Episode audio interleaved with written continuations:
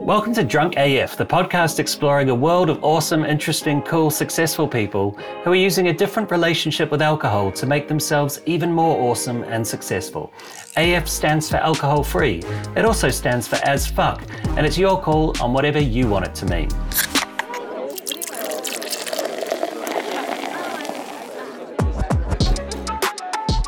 I'm your host, James Herman, and today I'm joined by someone who is cross cultural AF. Tyler Rasch is a TV personality, environmentalist, and author living in South Korea. Originally from the United States, Tyler wrote his university thesis on North Korean law, then worked for the US Asia Institute and the Korean Embassy in Washington, D.C., before moving himself to Seoul and becoming an unlikely sounding celebrity. He's been a cast member of several award winning and intriguingly named TV shows Non Summit, Where Is My Friend's Home, and Problematic Men. The latter has been described as a talk show with a cast that have been labelled as men with hot brains. Tyler drinks a lot less than he used to while living in a place that's been described as the country with the world's worst drink problem. We'll come back to that in a moment, but for now, Tyler, welcome. Welcome. Thank you so much for having me. It's great to be here. Great to talk to you across the uh, across the mighty Pacific Ocean. So, Tell me about like what does an ordinary week look like to you? Like how do you spend your how do you spend your days in a professional sense? Right. Well, so like you mentioned, I do some TV shows, I do some radio. Uh, on occasion, there will be an advertisement. I'm also working with an educational company to do you know online English teaching and things like that. So usually the way the week goes is I have my standard recordings like every Tuesday where I'll record a bunch of uh, radio programs that they'll use later.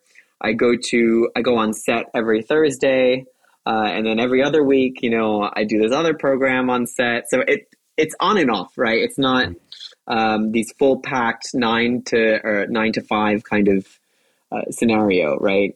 Sometimes you'll have nothing to do for three days, and then all of a sudden the next day you'll be out of the house at seven, and you'll come back at ten because you mm-hmm. had you know, you had a lecture, you had a recording, you had a shoot, you know, you, mm. then you had a meeting, this, that, and the other. So uh, yeah. it's quite random, actually. Difficult yeah. to maintain a, a steady schedule. Yeah, right. I bet it is. And presumably, you're. Um, I mean, you're interesting to Koreans because you're an American person who speaks the language fluently and, and really digs the culture and mm-hmm. and the history and presumably the politics and kind of everything about Korea.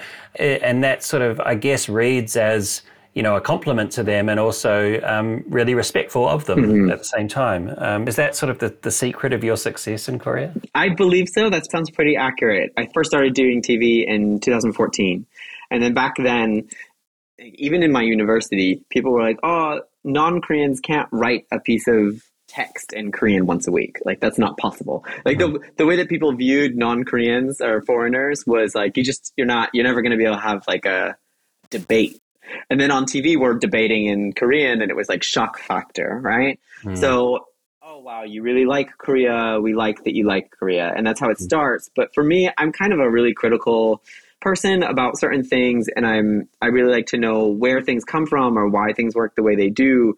And so I, I like history, I like politics, and then if I don't agree with something, I'm very likely to to find a polite way of saying, you know, I, I don't think I understand why it works this way, but I don't really agree with it, and I think that maybe it has this issue, you know, and I'll, I'll bring those things up. Yeah. And what happens is uh, that for a lot of Koreans, they connect to that and they they're appreciative of that respectful, constructive criticism because it's something mm. that they also wanted to talk about. So in a way, my role in in the media sphere here um, is to maintain this kind of like intellectual image, but at the same time use it mm. to bring up important topics that people want to discuss. So I'm kind of like the excuse for bringing up the conversation at the table, so to speak. Yeah. So you studied international relations and became an assistant to the US Senate Committee on the Judiciary in Washington, D.C., and had designs on becoming a diplomat. Right. And ended up being a TV celebrity in Korea and starring in ads for Subway. and it feels like there's quite a lot to unpack there. How did you kind of end up yeah. where you are from that very different place you started? Yeah. Um, wow. Yeah. There's a lot to unpack right there. So I guess forgive me if this is a bit long-winded, but Okay. so I when I finished college, I uh, I graduated right around when the financial crisis of 2008 was really taking hold um, of the labor market in the U.S. in 2009. There were no jobs anywhere. Everybody was having a really hard time. My parents were like, "We can't afford to pay the last semester of your tuition. Like, go take care of yourself. So I had to venture out into the world, figure out the stuff that I had to do. So I went to DC because I was really interested in international relations and I figured anything related to Korea would have to be there in Washington DC. But the the quickest way to get a job in the US is to work for Congress. I don't know if other people around the world talk about their governments that way, but Wow. in the US it's Why like is that? well, there's a there's a strategy actually to it. So if you were to um, contact your representative in Congress, whether it's in the House or the Senate, and you say, "I'm from your state, I'm from your district, right? I'm really interested in working for you," then your your resume goes to the top of the pile because you are somehow connected to voters, Right. right? So there's sort of a, a higher chance that you'll land a job with someone from your own district than somewhere in any other organization uh, in Congress. So it's an easy way to get your leg up and get yourself into an influential organization that has name value and then step on to the next thing. So that was sort of my my strategy at the time. Is like I need a label so that I can move forward. So I started working in Congress and wanted to become a diplomat. So I was preparing the Foreign Service Officer test, which in the United States is a super duper intense, uh, long process of trying to become a diplomat. Uh, long story short is I, I failed that uh, process, but wanted to be involved in something related to Korea because I had thought that being a diplomat with learning Korean language, I would eventually be uh, prioritized in getting uh, sent to Korea. But that was not an option. So I was looking in some very alternative spaces. So I guess what happened to me was I was going for the the standard competitive track, right? All these like government scholarship programs, you know, the the most competitive track in the foreign service officer test and placement system. And I just couldn't keep up with the competition, so I was forced to look into these less traditional approaches uh, and found basically a job working for the Korean embassy in Washington D.C. So that's how I got sort of on the beginning of my track towards coming to Korea. And what led you there? Like, what interested you about Korea at the first place? Because you had learned the language prior to that, is that right? Correct. Yeah. So I'm a huge linguophile. I mean, I know there's a lot of people who they they don't like mixing Latin based roots with Greek based roots, but frankly, I don't I don't care. I'm sort of more on the progressive side of language, so I'm a linguophile. But yeah, I love language, and for native English speakers, there is actually. Uh, According to research done by the Department of Defense and the US government, there's a list of basically levels of difficulty for native English speakers when it comes to learning foreign languages. So I wanted to learn something really difficult, something that was outside of my cognitive comfort zone. And so I chose Korean and got really interested in the language itself as I mean the language itself is it's crazy. It's it's amazing. It's like you you don't say things in any way shape or form similar to what you would Im- imagine a sentence would look like, Right. right? So it's like I hungry am apple buy to store to go. Okay. I'm hungry for, for an apple and I'm going to go to the store to buy one. Is that what that means? Yeah, yeah, yeah, right. So that's like the the structure of the sentence grammatically. And you know, there's a very basic sentence, right? So when it becomes a, a conversation about, you know, politics or history or perspectives on on the world, then it's like it's a totally different game, right? And it forces your brain to open itself up to other ways of thinking. So that's why I got really into Korean. And in the process, you know, learning about like North Korean uh, legal codes or the way that the law is perceived or used in uh, the DPRK, uh, that was just like a, a completely different interpretation. It comes from a, a very different, you know, Stalinist Soviet tradition, right? So, yeah, it was just opened up my brain to all these crazy things, and so that's why I got really into it. I guess. It's so stimulating, isn't it? Being in such a kind of like completely opposite culture. I lived in China for a little while, and so you know, China's the exact opposite of New Mm-hmm. Zealand in every single possible way. Um, and it is kind of it it is awesomely kind of stimulating being in those environments. It is. What what's kept you interested and kept you there? What do you love about Korea now? Um, I think for me, Korea, it's really, I mean, the lo- the more you spend here and the more you figure out how things work, because it's it's so some similar to that sentence, right? So much of how society is structured, how business is done, how uh, opinions are are are made, and other people are convinced.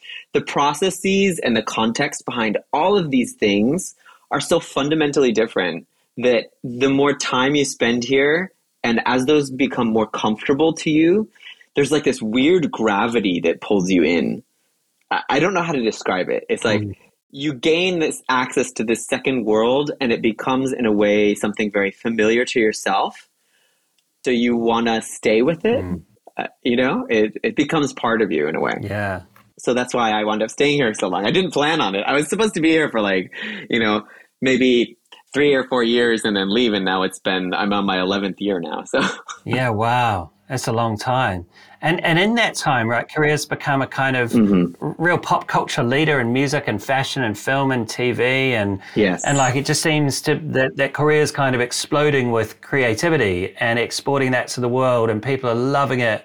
Um, what do you think has driven that? Why has there been such an ascendancy of Korean creativity, do you think?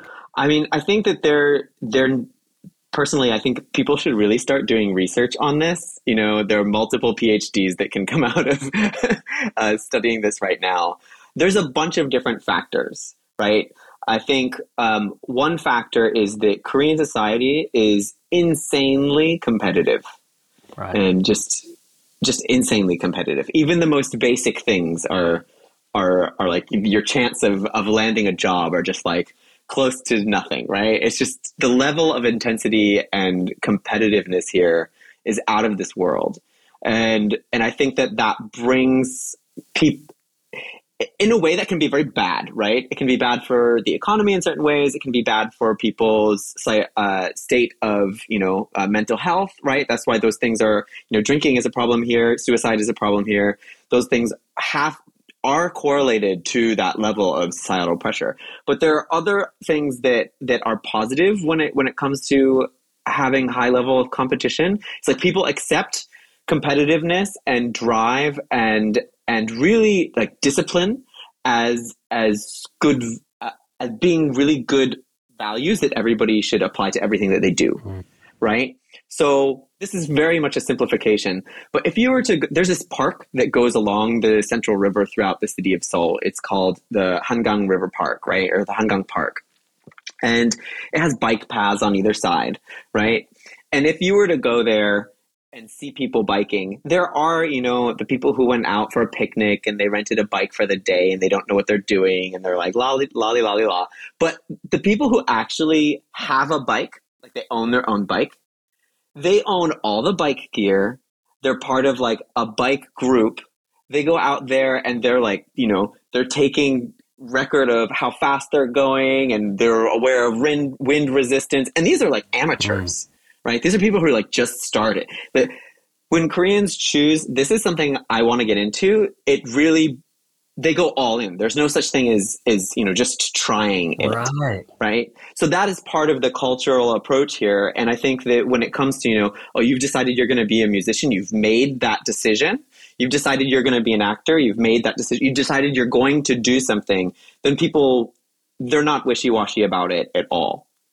So I think that's a large factor. Mm, amazing. They just kind of go all in and triple down and just really commit Right. uh, at the deepest level. Right. And I think on top of that, you know, there's a few other factors that are really pushing this um, Korean cultural boom to go global. Um, one of those is, you know, Korea, South Korea. South Koreans didn't start traveling freely around the world until 1989, right? And so then in the 90s, there was this major uh, economic crash. So then in the beginning of the 2000s, it was like rebuilding Korea, right? But in the content, context of the global economy. Mm right? Because that was after the World Trade Organization was brought on and everything. So Korea has been looking at the world economy as a thing it needs to grow into, right? There's been structural incentives for that. And at the same time, you've had a lot of uh, overseas Koreans who have been working in LA, they've been working in New York, they're music producers, right? Mm. Korean media companies have hired these people. They've come back here, right? So there is a strong connection between the South Korean media industry and what people would so call uh, refer to as Hollywood, right? So there, there's a lot of factors that are influencing this boom, and yes, talent, yes, drive, but also, you know, sort of access to really important resources. That's what's going on right yeah. now. And I, I remember um, someone described uh, Korea to me as being like the Italy of Asia. Like, and they what they meant by that is like Italians are kind of you know emotional and flamboyant, and um, and that Koreans compared to other Asian cultures are the sort of emotional, flamboyant ones. Is is that is that true to your experience? I, I have also uh, heard that comparison be made quite often, especially from some Italian friends of mine. um, but I do have to say, as an American, and you know, Americans can be quite out there, mm. you know, and very expressive mm. about a lot of things. Is that um, Koreans definitely they're very uh, they can be emotional and flamboyant, but they also are very much, like I said, very highly disciplined. so it comes across in a different tone. Yeah and this the sort of the spirit of of competitiveness. I mean, you know that crazy game that you have to play to get a job. I think it's called Squid Game. That I mean, that sounds like pretty intense. Oh yeah, um, that was an amazing documentary. Right. I mean, right. So so South Korea has produced a lot of fascinating, um, you know, TV shows and and movies that have really taken hold globally over the past few years. Mm right? And I think for the West, for Western uh, affiliated countries, culturally speaking, uh, that has really taken on in the last two or three years. Mm-hmm. Whereas, you know, in Asia, this has been popping on as as a big trend for much longer than that, mm-hmm. right? But the but the the movies and the and the TV shows that people are really connecting into do have a common denominator, and those are, like you said, competition. It's co- it's the competition. It's the societal pressure. It's this issue of you know inequality. We've seen that in movies like Parasite. Mm-hmm. You know, we see that in Squid Game. It's like an those things are you know topics that are being discussed globally, and the Koreans in media have found a really uh, what's the word in t- at times jarring but very effective way at talking about that yeah. through entertainment. Yeah, I mean, I think uh, I look at it and it's sort of at once kind of brutal and also somehow joyful.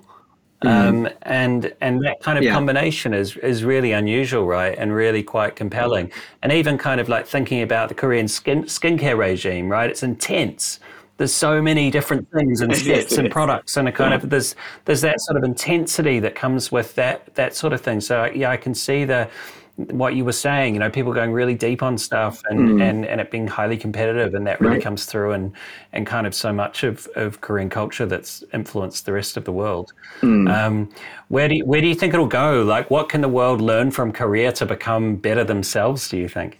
Oh gosh, that's a, that's a difficult question. I mean, I, I would have to start to answer the question by saying, you know, it's not for everybody, right?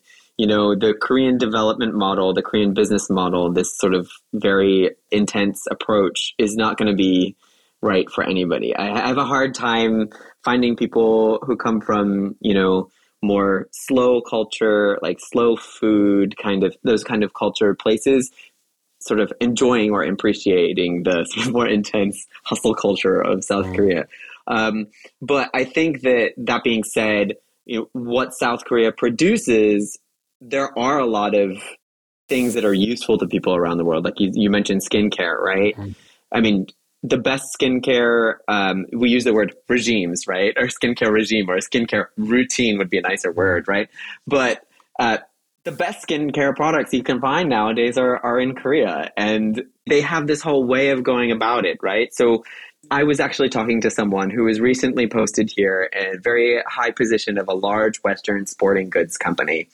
And we were talking about this phenomenon. And she said, Korea is now exporting lifestyle. Mm. You know what? That's exactly what's happening. Is it's it's this this really intense uh, society and culture that you have here has created all of these mechanisms, right? Coping mechanisms. How can you be more beautiful so that you can get a better job? You know, how can you be, you know, uh, talk with a, a better voice so that you can be an announcer on TV, right? Like all these different things. And various products have come out of that and now those products are starting to find their way to a market and i think what you're going to see in the future is you're going to see more things like that these sort of methodologies of lifestyle that are going to be coming out of Korean companies entering other markets. Mm, that's really interesting. Yeah, exporting lifestyle. I like that. Um, mm-hmm. I wonder if the you know the level of competitiveness and again the intensity with which people sort of approach things has some overlap with the way that Koreans drink alcohol. So I did a little bit of research and I found this article from 2016 where Al Jazeera released a documentary and accompanying news story, which they called The Country with the World's Worst mm-hmm. Drink Problem. And in it, they claim that South Korea right. is home to more alcoholics than any other country and describes Seoul as a place where people can be staggering about precariously and veering dangerously into traffic. and, and the, the article also references a Euromonitor study that says that South Koreans drink twice as much liquor as Russians and more than four times as much mm. as Americans. Has that been your experience? Is it, is it a big drinking culture? I can definitely not say that that is incorrect. so there's a lot of alcohol here, um, and how, how how would I how should I go about putting this? So I mean, alcohol has served a very important role, like almost ritualistic ceremonial role in Korean society since a very very long time ago. Right? It's it's used in, uh, for example uh, they call it 제사, which is like when when you go and it's like the death day of your of your uh, ancestors or what, and you have this table and you like put the food on the table and all this stuff. So alcohol plays a role in that. And then when you go to see your ancestral graves, you know, you give alcohol to your ancestors, and there's a symbolism to the drink, right? And I'm sure most cultures have some sort of connection there. But on top of that, what happens here is that uh, it's also used to sort of, how should I put this? So you mentioned before in our conversation that Koreans are kind of like Italians, where they're sort of like flamboyant and emotional, and they have they're very expressive, right? But the thing is, because they are all the culture here is also very much, um, you know, they've had a you know dictatorships here for a long time. Uh, they've been colonized by the Japanese. They have a lot of very strict social structures, right? So you're not going to run into people who are telling you what they think. That's not normal. People don't just say, "Oh, I think this, I think that." Right. Opinions and and whether or not people really like you, those things aren't going to come up um, in sort of this like free discourse kind of situation. That's not how discourse works mm. here. Um, so so usually there has to be some sort of ritualistic way in which you you and someone else can open up to each other and and somehow uh, access those those true thoughts and true feelings. Mm. Um, and so what happens is usually people will say in Korea that it's really hard to become friends unless you get drunk together. Mm. So drinking together is a way of being able to bring up what you really think, and that's used between you know in, as, a, as a way of making friends in general that's used between you and your upperclassmen in university. That's used between uh, you and your colleagues at work. It's we used between uh, business people as they start to you know discuss more difficult things about the upcoming merger between their companies or this this contract deal is actually we don't want to have to deal with this part of the contract but we want to deal with that one. And they don't actually talk about that in the meeting necessarily. It's going to be like let's go to dinner together get kind of drunk and then these kind of things mm. will more honest things will will come come out and go through right right so without the alcohol it's very difficult to have a social life yes even above and beyond that to be an effective business person to to to really have a meaningful connection with other people mm. That sounds, I mean, it sounds a lot like the way that the rest of the world uses alcohol in, in a lot of respects, right? But there's that sort of mm. slightly different context where perhaps we're a little bit, um, uh, a little bit more au fait with speaking our minds without the help of um, yeah. 14 shots of soju.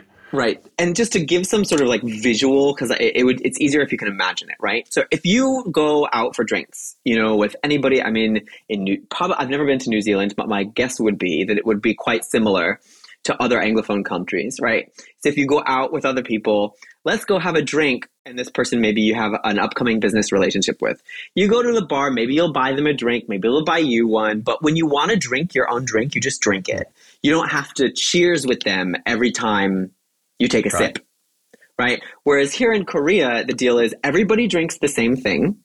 Everybody drinks the same thing and you cheers together and you have to drink together. Drinking by yourself is like weird. Wow. That's weird. If somebody sees you trying to take a sip by yourself, they're going to lift their glass and they're going to come and they're going to like cheers with you and drink with you because drinking by yourself drinking the whole point of drinking is to, for us to get along together and for you to do it by yourself is like it, it's weird it's it's wow. like you don't want to be friends like right yeah. and um, there's all these other things for like you know pouring other people's drinks like if you're and a team at a company and and your your superior in the company your team leader right their their drink is empty and it's just sitting there empty and you're sitting next to them and you're on the t- you better fill that drink and you better have noticed that it's empty mm.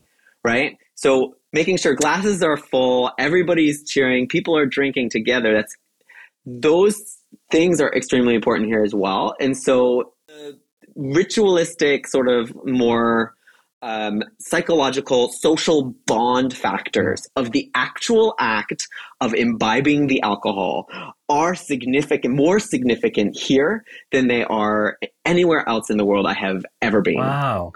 And so within that, can you go to a bar and just buy a beer and just have a beer? I mean, or is it just considered any kind of solo drinking is considered weird. Well, you, you can. You definitely can. So, okay, I should maybe sort of correct myself in a, in a, in a bit of way. It sort of depends on what alcohol you're drinking because Western drinking culture also exists here. Like if you go to a club or you go to a, a bar or sometimes they have these things they call mekju chango. It's like a mek, it's a, it's a, it's a beer storage, I guess is what they call. It's like you have these giant fridges on the wall and you can just bring your bottle and then drink on. Like this kind of place you don't necessarily have to drink drink together drink the same thing. But if you're drink drinking while you eat or you go out to dinner or if you're in a group somehow or even if you go to one of these more korean style uh, beer places and everybody has these you know pints or half pints or what even then you're still going to drink together. So it's slightly depends on the the context. It is possible to drink on your own, but that's only in specific circumstances. Yeah, and there's something really nice about that because it puts a kind of a, an intentionality and a kind of a mindfulness, right, in, in lots of ways around it does, drinking. Yes. Like it's it's there for a specific purpose. Um, it's something that is to be shared and enjoyed mm-hmm. sort of mm-hmm. equally among the group, and everyone comes along on exactly the same journey. Yes, um, and so there's something that's really uh, that's that's really quite you know mm-hmm. nice and intentional and mindful about that. That is true. And do do people expect you to be less of a drinker because you're more of a kind of intellectual figure than say K-pop stars and actors and people like that? Uh, at times they do. Uh, people who I am meeting for the first time, they don't think that. Yeah, there's there's this term for like how much you can drink. It's called 주량, and it's literally alcohol amount, right? It's the amount of alcohol you can drink, like how many glasses of mm-hmm. whatever. And they always are like, oh, your 주량 is not going to be very good, right? Because I I I'm a bookworm, or so to speak, uh-huh. right? Uh, but then when they find that I, I can drink more than they expected, there's always a positive reaction to that. Yes, right. It's always like, oh, I'm so glad because now we can drink more and, and get closer together, yes. right? This, that's the uh, yeah. the reaction there. But yes, nice, nice. And and just so at the same time as it's kind of it's a very intentional and and very positive part of uh, culture and society. Mm-hmm. Is are there like in that Al Jazeera article, I mean, do people worry about the amount of drinking that happens in, in South Korea? Yes, definitely. And there are also negative aspects to sort of the social bond forming through alcohol, right? So um, maybe your team goes out for drinking and you don't want to drink as much, or maybe your body literally can't process as much alcohol as as everybody is trying to make you drink, um, and you know certain health problems arise. You know that has been an issue in Korea for a long time, and it has been discussed a lot. So with COVID nineteen, uh, there have been a lot of regulations here on how late bars can open. You know how many people can gather for quite a long time, and that has influenced those sort of habits of you know teams going out and drinking and forcing their um, younger colleagues to drink, uh, and that kind of forced aspect to the drinking culture that has disappeared a little bit, but not entirely. Mm.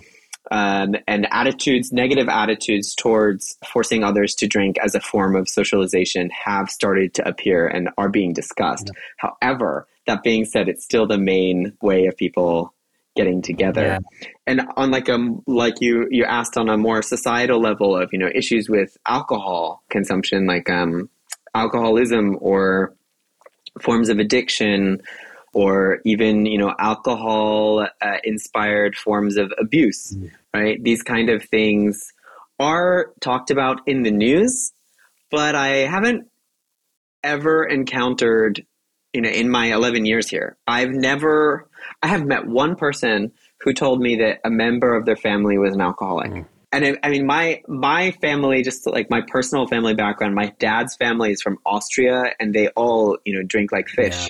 So I understand that actually being an alcoholic might not feel like it needs the word alcoholic, yes. right? But the reflex to talk about it with sort of this full honesty of the addiction aspect of alcohol is not necessarily there. Yeah, gotcha. And how about you? How has your relationship with alcohol sort of changed over your life? So my father is from Austria, and my first introductions to alcohol, I guess, were technically illegal in the United States, right? But, so in the U.S., you're not supposed to drink until you're 21. Mm. Um, but uh, my father was very, um, he really wanted to make sure that I knew what alcohol was.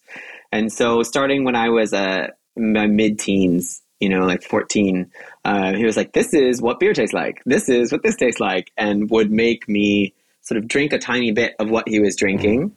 Um, and then later on, it was like drinking with meals. And then obviously, once I turned 21 in the US, it was like party culture. I then moved here, and it is just the party culture here and the whole social drinking thing is very strong. So yeah. I think I drank a lot when I was in my early to mid 20s just to try to get along with people, yeah. right? To yeah. try to make friends. I'm in a new place. I want to you know connect and the way that everybody's doing that is through drinking and you and you really just drink to the point in which you ask yourself oh i don't want to do that again you know you know it happens very often um, and I think now that I'm more established here, you know, I have my close friends, I have my place, I have my home, I have, you know, uh, my I'm sort of grounded in a way. Mm. I'm able to not feel that pressure as like I need to be friends with everybody and we all need to drink together and we all need to get along. I've kind of like let that go.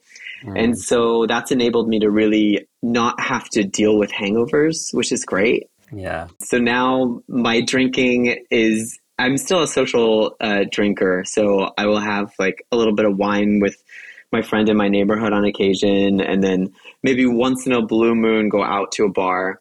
Mm. But other than that, I have really, uh, I guess, in a way, reduced a lot of my alcohol consumption. It just feels better for my for my mm. body. Yeah. I don't know. Like as you get older, it's just the effect of that that next day effect of like, oh, why did I drink a bottle of wine with my friend last night? Yeah. That it, it, gets longer and longer the older you get. yeah, so. and and what about your brain as well? Do you think? I mean, would you have such a hot brain if you um, if you drank um, as much as the Koreans normally do? I doubt that brain would be as functional as it is it's definitely not a very very good thing for you. Yeah. Uh, but there are undeniable mm-hmm. social aspects to the process.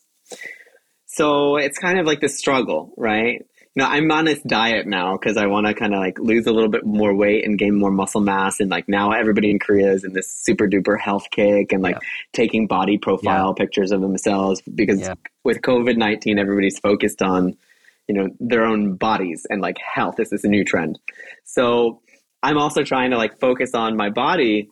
Every time I wind up having, you know, just mm. like three glasses of wine mm. with a mm. friend the next day you can like feel that linger and it's just like this massive struggle because you want to maintain that social connection um, which you can do over coffee or tea right? But there's a little bit of a different context to it. So yeah. trying to figure that one out right now. Yeah, as are we all as are we all. Um, yeah. so the, t- the tv shows that you're on they sound kind of quite a bit more cerebral than the kinds of shows that do well in Western countries like Jersey Shore or Love Island or these sorts of things. Does Korea have more of an interest in sort of intellectual pursuits and people than than we do in Western countries? Uh, I would say that um, on average, yes. Uh, but when you say intellectual pursuits, it depends on how you unpack that term, right? Mm. So you'll find yourself in more situations in an Anglophone country where if you sit down with friends of yours or people you recently meet and you can have an intellectual discussion about where democracy is going and the rise of totalitarianism, like that can happen yeah. uh, more often in an Anglophone uh, culture than it would ever here. Nobody is ever going to talk about that ever. Mm-hmm. It's like that's like a closed door conversation, right? So that kind of intellectual academia discourse kind of thing is not hmm. something that people engage with often publicly here. But you know, quiz shows and information and this kind of Wikipedia esque approach to knowledge, right? Like, right. what year did XYZ or who invented the blah, blah, blah? Like, these kind of things are, are tidbits of information that people really want to gather and they really want to know. And problem solving they're also very much interested in that as well. It's like, oh, this is a logic problem. Can you fix it? Or, you know, some like oh, this bar that my dad really liked a long time ago used to have these like metal things that were connected to each other and you'd have to like move them around to get them undone. Mm. I don't know what they're called, but people love that stuff here. This thing where you have to use your brain and try to solve the problem and and figure it out and yeah. That they love that. They're like addicted to it. Yeah, great. And I, I, I guess like Wordle doesn't really happen in Korean, or does it? They made a Korean version of Wordle, but unfortunately, uh, just because of the way the language is structured, it's not as difficult, and so people don't really like it. right? Yeah, fair enough. Fair enough too. So. Is it easier for you to kind of politely dissent than it would be for a Korean native? Yes, absolutely, absolutely. Yeah, there's there's a sort of um, I mean, in a in America, we would refer to it as privilege, right? this sort of like, and here they would call it the uh, Weiwin Kade, right? The foreigner card, right? right? Where you can sort of just like bring it up and it's okay for you not to agree with everybody else who's Korean because you're not Korean. Right. So, for example, if you go out drinking, right, and all the Koreans are going to drink at the same time and you're like, oh, I'm going to sit this, this one cheers out then people are like, "Oh, okay, you're the the foreigner, so it's okay for you to take this out." So there's this weird moment where they sort of accept that you have a different approach and it enables you to sort of bring the conversation in a different direction. Mm, nice. So there's been an awful lot um, sort of going wrong in the world the last the last couple of years. Yes, yeah. Um, and one thing I always like to ask people at the end of the interviews is what um, what are you most optimistic about for the world right now, and amongst all of that kind of troubling troubling stuff? Yeah, um, you know that's that's a really good question. I think from my perspective, like everything has started to get really difficult since, since about 2016 and, and Trump came into office in the US. We've seen this constant, you know, decline of international organizations and then COVID and increased conflict with China and blah, blah, blah, right? Um, so we've just seen the world is moving into a different phase. Mm-hmm. Um, and, and that can be really overwhelming. And especially when it comes to the environment, uh, that can also be very overwhelming. Uh, but I do think that usually good things do come out of super high pressure, difficult situations. And I think Korea sort of proves that to people in a way because it's society is not easy here. You know, competition is not easy, but through that, people wind up um, creating very amazing, wonderful things. And so I do have some hope that there are people who are pushing forward. Uh, and we do see that actually. So, for example, uh, not too long ago, I think back in early March, um, the meeting of the UNEA they chose to move forward with negotiations for a global treaty on plastics, right? And they're going to go through three rounds of discussion about how we can go about regulating plastics globally to reduce the amount of virgin plastics being used, to reduce the amount of plastics escaping into regionally, like local ecology and stuff. So, mm-hmm. our ecosystems. Uh, so, I think that that kind of movement is something that we haven't really seen a lot of historically. We saw the first time the first time that the Globe did that was it, talking about the Paris Agreement in 2015, right? Mm-hmm. And and now we're doing it again, talking about politics about plastics. Uh, so I do think that there is potential for people to come together and find solutions. Increased potential for that nowadays, mm-hmm. uh, and I hope to see more of that. I think that we will be seeing more of that. Yeah. And if not, we might just get some really excellent movies and TV shows about just how hard it is. this is true. hey, well, Tyler, this it's been true. really great talking with you. Uh, thanks a lot for being with us. Thank you so much for having me on. I look forward to hearing your future episodes as well.